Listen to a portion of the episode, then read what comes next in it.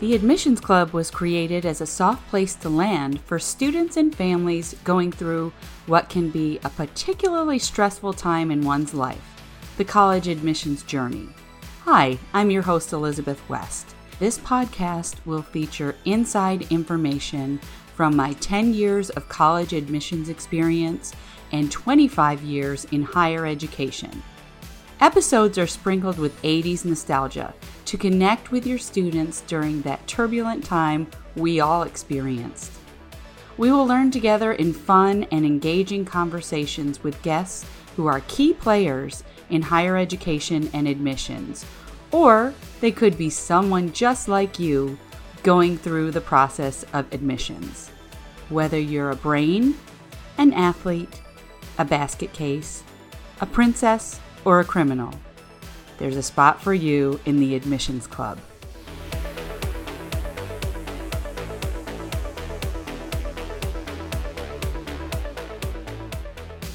Hi, and welcome back to the Admissions Club. Today, we're going to talk about the five essential questions you need to ask on college visits. And I like to ask these questions. They may make college admissions officers a little um, nervous, but that's okay because these questions might be minor or they might be deal breakers. And we need to figure this out before you make your college decision. So, the title of this episode is Our Lips Are Sealed because campuses might want to not tell you the answers to these questions. And it's not that they want to hide any information at all. They're just tough questions to ask. Okay. So let's get started. The number one question, it's not really number one, but it's it's the first question you want to ask is is there air conditioning on campus?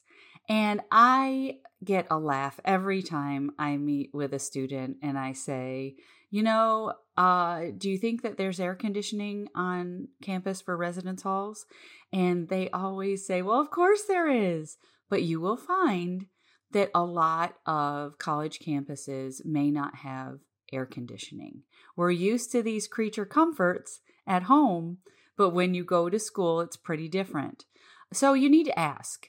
And I say, especially to my beloved Southern listeners, uh, you really need to ask because I got to tell you, if I were looking at a college campus, no air conditioning would be a deal breaker. I do not like the heat. So, um, figure that out. A lot of students want to ask if there's heat. And I'm like, I'm pretty sure that there's heat on campus, but air conditioning might be something that they don't offer. That's number one. Number two is do the residence halls or anywhere you go on campus do they have reliable wi-fi? And again this is a connection issue where you want to be connected with your family and your friends from um, home and it may not be possible if you don't have reliable wi-fi and there's a reason for that. There are some colleges where they have they're old. You know, the campuses are old, the buildings are old, and they are not Wi Fi compatible. So the signal just can't get in. Um, there are other colleges where there's a lot of cinder blocks and it blocks the signal of Wi Fi. So, you know, that's a really good question, I think, because we all have things that we want to access, whether it be your phone or your gaming system or, you know, whatever. And you want a reliable Wi Fi system for that. So, do they have that? The next ones are more important. You know, again, reliable Wi Fi and air conditioning might be a little more um, passable where you can say i can i can deal without that i i but when you are talking about registration issues, registering for classes, this is where the problems that are on campus may have a bad consequence, whether it's financial, whether it's time, whether it's graduation. Um, this is what we want to talk about. So, number three is Are there any problems with first year students getting access to the classes they need, or are their classes mostly full by the time they register? So here's the situation. At some larger colleges, what happens is that they don't have enough courses offered for those general education courses that you take. So your first year classes or second year classes, they don't have enough space. So juniors are taking up those classes um, to get the the classes they missed, and it becomes kind of an issue of a backlog. So you can't get into classes that are not only um, prerequisites for other classes that you have to take, but they are also classes that you need just for graduation. So, you want to ask that question because the registration issues or woes, as it will, they are not a minor issue. They could cause you to have your graduation delayed. They could cause lost time and money. So that's a question you want to ask is uh, how easy or how difficult is it for freshmen to register for classes that they need? Number four has to do with housing.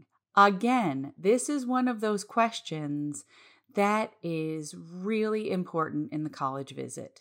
And it depends on the college that you go to. Okay. So if you are visiting a, a small campus in a rural or small area, housing might not be as much of an issue as if you are looking at an urban area, a major metropolitan area, and housing is a very important issue for that reason. So let's talk about it. The question is Is housing guaranteed for first year students? And then you want to ask Is it guaranteed each year? You may not want to live on campus each year, but what happens is at some colleges where you go to a college and it is a major location, okay, major city, and you find out on the campus tour that they only have enough housing for 15% of their freshman class. Okay, so then you need to make some decisions. And these decisions are not only, okay, I can live off campus, I can deal with that, but we you have to consider, wait, what areas are you going to live off campus? Are they dangerous? Or more often than not, they are highly expensive. So you are tacking that price on to the tuition price that you're looking at. So what you want to know is is housing guaranteed for first year students? And is it guaranteed for all four years? If it is not, then you need to make some decisions and you need to calculate. You need to do some math because you need to figure out if you live off campus, what is the price differential of that? And what is the what is the happiness quotient. I like to talk about happiness a lot. And when you are disconnected from that college experience from the very beginning, is that causing you to be unhappy at that college or university? So, housing's a big, big connection point, but it's also a financial consideration. The last question I want you to ask has to do with the rules, okay? Because you're going to have to abide by those rules when you get to campus. So, what you want to ask is Do you have a strict code of conduct for students? And I want to tell you that this is this is in the news, okay? This is becoming an issue even the University of Virginia has started to look at their codes of conduct, and they are basically looking at them saying, are these too punitive? Are these too punishing to our students? Can we look at these codes of conduct and maybe consider, instead of dismissing students for minor violations, okay, not talking major violations, minor campus violations. Do we dismiss the student or do we opt for a second chance approach and look at it as a teachable moment? I like this. I like this for a lot of reasons. Okay. I was on the campus appellate board when I was in college, and we'd look at codes of conduct and conduct and violations of codes of conduct. And I can tell you that there are multi layers to the cases that came before our student court. I know from being in admissions and also having that experience of students coming to me after being expelled for a code of conduct issue. It is a hard road to be expelled from another institution and then try to get admitted to another institution. It's just a really difficult process. So, in my mind, I think that this is the right thing to do um, the code of conduct, it can't be the same punishment for the same violation, right? So I'm glad that they're looking at that. And I'm, I'm glad that they're seeing some shades of gray in that issue. If it is one of those situations where they do have a strict code of conduct and you might want to look at it, then that may be a deal breaker. Because if you are not able to have some amount of freedom at a college campus, that is definitely going to impact your happiness. So, codes of conduct are important and you need to look at them before you decide on either applying or absolutely enrolling at a college or university.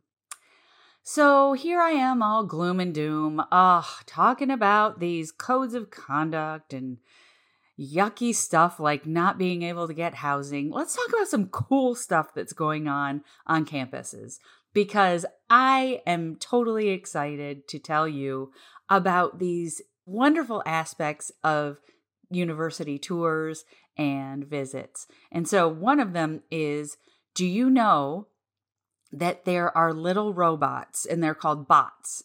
There are little bots on campus that will deliver food to residence halls. I think that is the coolest thing ever. Oh my gosh, I would have loved that. So these so at these colleges or universities, their colleges of engineering and their robotics programs are building these bots, maintaining these bots. So it is like a teaching lab. So they're building the bots, they're maintaining them, and then they're running them on campus to benefit the campus community and bring you guys really good food and uh, who knows what else. I don't know what else they deliver, but I just think that is amazing. On other college campuses, they're actually offering free laundry services. Okay, so some of my students said, Does that mean that they'll do my laundry? Unfortunately, no. It's not that. It just means you don't have to pay to do your own laundry, which I thought was a huge bonus. I had to do my own laundry and I sure had to pay for it. So um, that's another cool thing that's going on on campus. Another one that I really love is that some colleges and universities are opting to partner with local farmers and do farm to table options in their dining halls. This is mutually beneficial for the local farmers and for the college campus. I mean, farm to table is cool. People like that, but it's also benefiting those local farmers that may be struggling. They are offering fresh vegetables, pr- fresh produce, meats that are organic, and fresh milk. Uh, one campus even says, please try our chocolate milk. and I want to go there and try it. It's working. Their sales pitch is working. So, anyway, I just want to tell you that the college campus visits are wonderful. They are fun. They are a chance to get the information that you need. But don't be so closed off to not hear the cool stuff that's going on and to really just enjoy that time together as a family. Thank you for tuning in, and we will see you next week.